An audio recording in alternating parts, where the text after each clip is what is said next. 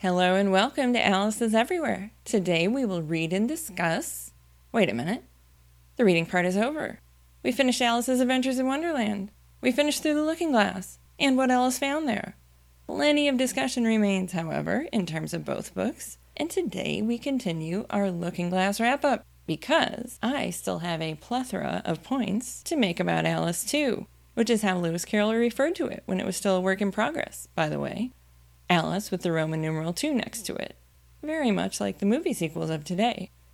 Which I guess would make it Alice the Second then? Alice 2? I don't know. You may recall I started Looking Glass in kind of a hurry before we were really done wrapping up Alice's Adventures in Wonderland because the Alice Through the Looking Glass movie came out in May, and I thought, well, I better get this Looking Glass show on the road, by golly, as Looking Glass is going to be in the news, and there should be a, a renewed interest in the book, and everyone is just going to be looking glass crazy.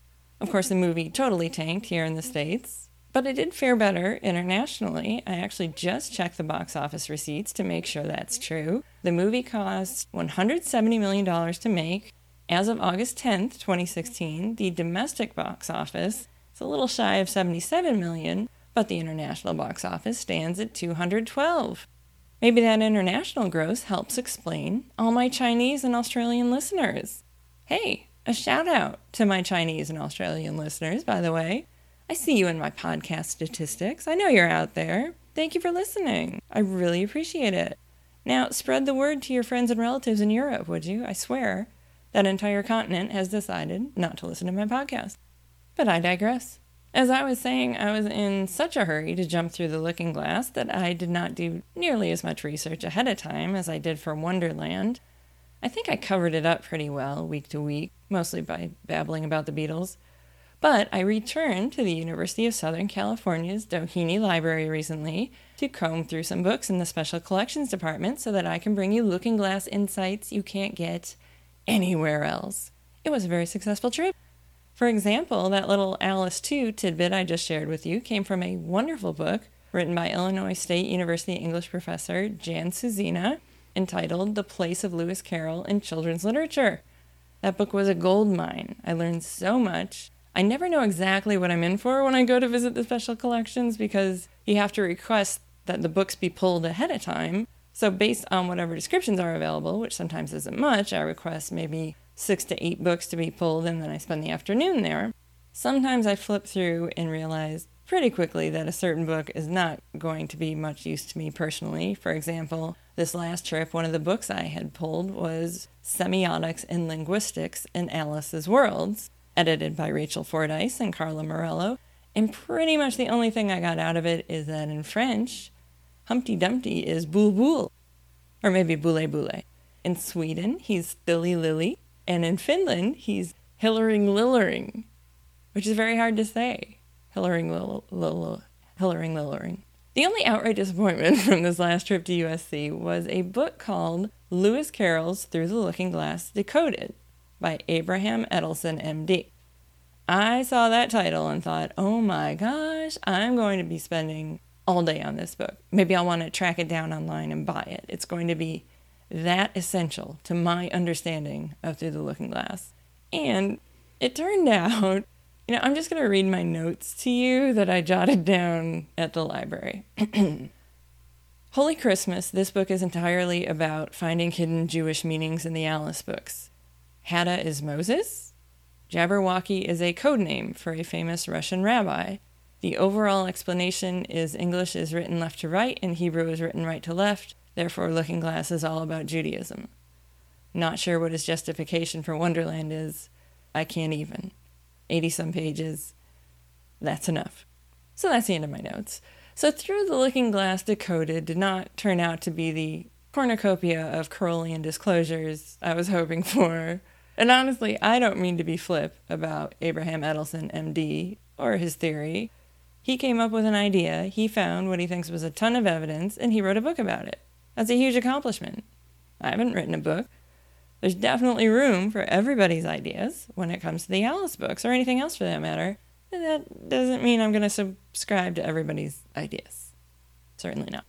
Okay, now for the real reason I'm going on and on about the special collections at USC. Remember a few episodes back during the It's My Own Invention, Chapter 8, we talked about how it is widely accepted that the White Knight character is Lewis Carroll. I told you how I had read that an author named Jeffrey Stern in 1990 wrote about Lewis Carroll actually signing something, the White Knight, thus, at long last, confirming that Lewis Carroll did indeed represent himself in Through the Looking Glass as a White Knight. I also said I did not have access to the piece that Jeffrey Stern wrote because it was in a 1990 newsletter of the UK Lewis Carroll Society. So I couldn't confirm whether he saw this signature in person or if he just heard about it or what. Well, turns out that the Cassady collection of Lewis Carroll works at USC has all the newsletters from the Lewis Carroll Society. All of them! The Lewis Carroll Society of the UK, they're kind of an overachieving lot. They, they actually have three newsletters one that is full of scholarly stuff, one that recounts their meetings and goings on, and one that is all reviews of publications about Lewis Carroll. The scholarly journal is now called the Carrollian, but back in 1990, it was called Jabberwocky, and I am going to quote Jeffrey Stern's 1990 summer slash autumn Jabberwocky article to you right now. It's entitled Carroll Identifies Himself at Last, or A Problem Solved and a Puzzle Posed. Since the Alices are clearly full of real people, then just which one of them is Carroll himself? The usual answer, as Martin Gardner annotates, is the White Knight from Looking Glass. And then Jeffrey Stern goes on and, and quotes the same thing I quoted from Martin Gardner a few weeks ago about why Carroll is probably the White Knight. Then he goes on The definitive answer has, I am pleased to report, now been found. And what is more, the confession is in Carroll's own handwriting. But some background first. It still strikes me as extraordinary, despite being a rare book trader for 20 years and a Carroll student for 25, that original material can still come onto the market, having been hidden away for the best part of a century. Even more extraordinary is the survival of a Carroll archive, autograph letters, and presentation copies of his books sent to a particular family. The most notable recent one was the Kitchin collection, but that now has been sadly split up. The family archive that I have recently taken into my stock and sold entire to a private collector belonged until recently to the descendants of the original recipients, the Butler family. The collection comprises 13 letters from Carroll to various members of the Butler family, mostly, of course, the girls, and six inscribed presentation copies of various of his books. Some of the letters had been published in Hatch's selection from the letters of Lewis Carroll to his child friends in 1933 and republished, false transcriptions and all, in Cohen's Letters of Lewis Carroll in 1979. Read as an entity, the letters can be seen to trace the rise and fall of one of Carroll's attempts to befriend a little girl in her family. The letters that Hatch was not allowed to print are those in which Carroll attempts to justify himself to a clearly reluctant, not to say bellicose, mother.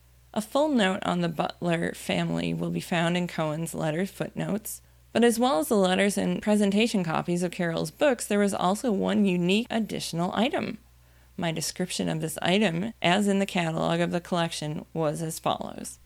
And I apologize that my reading of this is so incredibly awkward. I'm reading it off a picture on my cell phone, which is stupid. But anyway, from the White Knight. A unique hand drawn board made by Carroll himself for an unspecified game. The board measuring 7.5 by 8.5 inches on heavy card with the corners neatly trimmed. On the verso, Carroll has written Olive Butler, from the White Knight, November 21st, 1892, with a set of loose counters, 11 white and 11 red, and white ones with inked crosses on one side, contained in a small post office supplied reg- registered envelope addressed in Carroll's hand. Messrs. Witherby and Co., 326 High Holborn, London. An extraordinary and unique survival of an unrecorded board game clearly devised by Carroll for the amusement of his child friends, the Butler sisters. Carroll was completely captivated by parlor games per se. Alice in Wonderland and Through the Looking Glass were, of course, structured around playing cards and chess, and he used his natural logical inventiveness to create a number of new ones. He then goes on to describe some games that Carroll invented that we will talk about at a later date, and he ends with It is particularly evocative that Carroll has dedicated the board from the White Knight, since this confirms that fact that he identified himself as this character. So at last, we know for certain that Carroll did portray himself as the White Knight. But, as often with things Carrollian, just as one question is answered, another is posed. What on earth was the game that the White Knight was playing? So there you go. This game board was a totally new discovery made by Jeffrey Stern when he bought a collection of Lewis Carroll keepsakes, I guess directly from the Butler family. No idea if any of that was actually authenticated, by the way. Now, of course, I am all excited about the fact that we have what seems like confirmation in Lewis Carroll's own handwriting that he was a white knight. Well, I imagine most of you listening are more interested in this saga of Lewis Carroll and the Butler family. It certainly sounds like quite the soap opera. Read as an entity, the letters can be seen to trace the rise and fall of one of Carroll's attempts to befriend a little girl and her family. And then there's the letters that were not allowed to be published. Ay, ay, ay. And if some of you are sitting there, perhaps in your car or at your desk at work or maybe on the elliptical at the gym, and you're wondering, why the heck is he trying so hard to be friends with a little girl and her family? Well, that's the million dollar question, isn't it? I am acutely aware from the correspondence I've received from you guys, which I always appreciate, by the way, that my audience is not homogenous when it comes to Carrollian knowledge and lore. There are people listening who, through the Alice's Everywhere podcast, just read the Alice books for the very first time. There are Alice fans who have read it a dozen times, but tune in because maybe they didn't know the very interesting backstory behind the writing of Alice's Adventures in Wonderland, or they just want to pick up some new little fun facts. And then there are actual Victorian scholars listening. Honestly, I'm not sure why they listen because they probably already know everything that comes out of my mouth. Maybe they're tuning in to see if I get anything wrong. Maybe that's it. Or maybe they're just happy there's a podcast devoted entirely to one of their favorite authors, however pedestrian the presentation. My overall point here is I am very conscious of the fact that some of you know a whole lot about Lewis Carroll and his many child friends, and that some of you were completely unaware that author Lewis Carroll had any child friends until you heard from me about Alice Liddell back on episode 2 of Alice's Everywhere.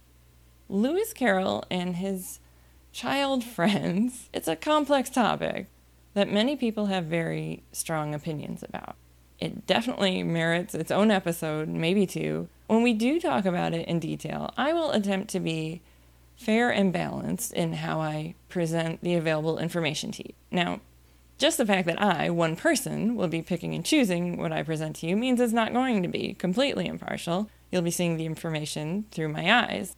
But unless you want to give up all your other hobbies and socializing with family and friends so that you can read every letter, journal, biography, and, and opinion piece that I have read over the last 20 years or so, I don't know how else we're going to do this. And honestly, I think I am kind of uniquely suited to present the topic of Lewis Carroll and his child friends to a wide audience because I feel like I'm one of the few people with a working knowledge of the topic who doesn't have a strong opinion on the matter.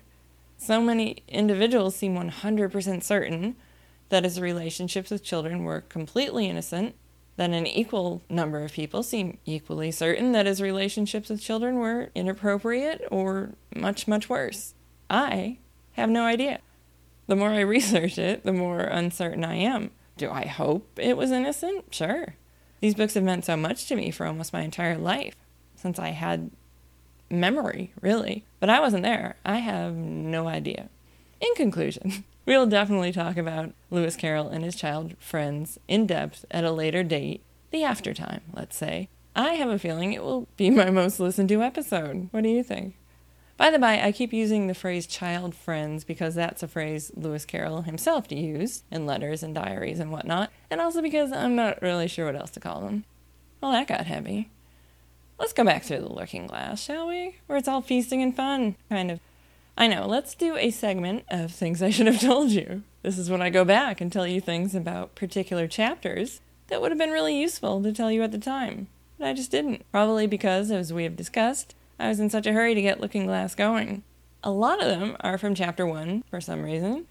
You'll recall pretty much all that happens in chapter 1 is Alice talks to her cats, she goes through the looking glass into Looking Glass House, She interacts a bit with the chess pieces, which are now alive, and then she reads Jabberwocky. Now, when Alice is chatting with her cats, she is winding up a ball of worsted. If you don't know what that is, or if you did not go look at the illustrations on the accompanying blog post on aliceseverywhere.com, worsted is a type of yarn. And I said it correctly. Worsted is one of two correct pronunciations for that word. Not really important to your understanding of the story, just a, a small victory on my part that I pronounced it right. While Alice is winding up the worsted after Kitty unravels it all over the floor, there's a passage that I find exceptionally curious. I will read it to you now. And then she scrambled back into the armchair, taking the kitten and the worsted with her, and began winding up the ball again. But she didn't get on very fast, as she was talking all the time, sometimes to the kitten and sometimes to herself. Kitty sat very demurely on her knee, pretending to watch the progress of the winding, and now and then putting out one paw and gently touching the ball, as if it would be glad to help if it might. Okay, so Kitty sat very demurely on her knee, pretending to watch the progress of the winding. Does anyone else find that strange? That the cat is pretending? We're not through the looking glass yet. This is just a normal, non talking cat. The other characterizations of the cats in this chapter involve like ifs and suppositions, as if it would be glad to help if it might, no doubt feeling that it was all for its own good, I just find it so curious that it's not as if the kitten were pretending. He's just plain pretending. Kitten was pretending. She was being duplicitous, pretending to watch the ball of worsted being wound up, but really she was thinking about what, tuna fish? Chess moves? Plotting her escape out the window? I don't know. Maybe I'm reading too much into this. Maybe cats pretend all the time. I haven't had one since I was a kid, and my mom pretended to be allergic to it and then sent it to a farm in the country, whatever that really means. Alice uses the phrase Wednesday week at one point. She tells Kitty, I'm saving up all your punishments for Wednesday week. Wednesday week means a week from Wednesday. One could also say Wednesday fortnight to mean two weeks from Wednesday. If you Google Wednesday week, the first result is an American rock band called Wednesday Week that was in existence from 1983 to 1990. The rest of the page one results are about, get this, two different songs, both released in 1980, called Wednesday Week. What are the odds? One is from an Irish band called the Undertones. The other is by none other than Elvis Costello and the Attractions. And if I'm interpreting the lyrics correctly, both songs are rather similar in tone. Apparently, the protagonists have some sweet, sweet lady loves that they are pretty sure will leave them by Wednesday week. So, obviously, Wednesday week must be normal, everyday British speak. If you are wondering, yes, that's handy turn of phrase, may be used for any day of the week. For example, the phrase Thursday week is used several times in Peter Pan. So why two songs called Wednesday week? Were Wednesdays all the rage in 1980s? Was one songwriter looking over the other's shoulder? I'm just dying to know. Peter Pan side note.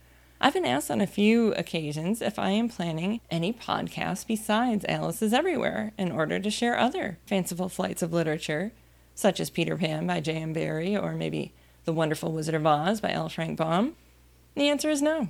No plans. I've read them, I like them, but I simply don't have the breadth of knowledge of those books that I have for the Alice books and for Lewis Carroll. As we've discussed today, I certainly do additional research for these podcasts, but I am also drawing on decades of Alice factoids and opinions and celluloids stored in my brain and I just do not have that for The Wizard of Oz or Peter Pan. If someone would like to pay me to research those books and present them on a podcast, I would quit my regular paying job in a second. But unfortunately, spending the hours and hours to do it on my own simply is not feasible. You know what? I think I'm going to stop there because the next thing that happens in the story is that Alice comes across Jabberwocky, and that's practically a whole episode in itself. Why don't y'all come back now and we'll continue our chapter by chapter wrap up of Through the Looking Glass. Please feel free to email me any questions or comments about the book at heather at aliceseverywhere.com or use the contact form on the website or find me on Facebook, Twitter, Instagram, Tumblr. I'm on Pinterest and Google Plus too, but Pinterest isn't as conducive to conversation and I'm not sure anyone in the world is on Google Plus but me. But if I don't see you online, talk soon.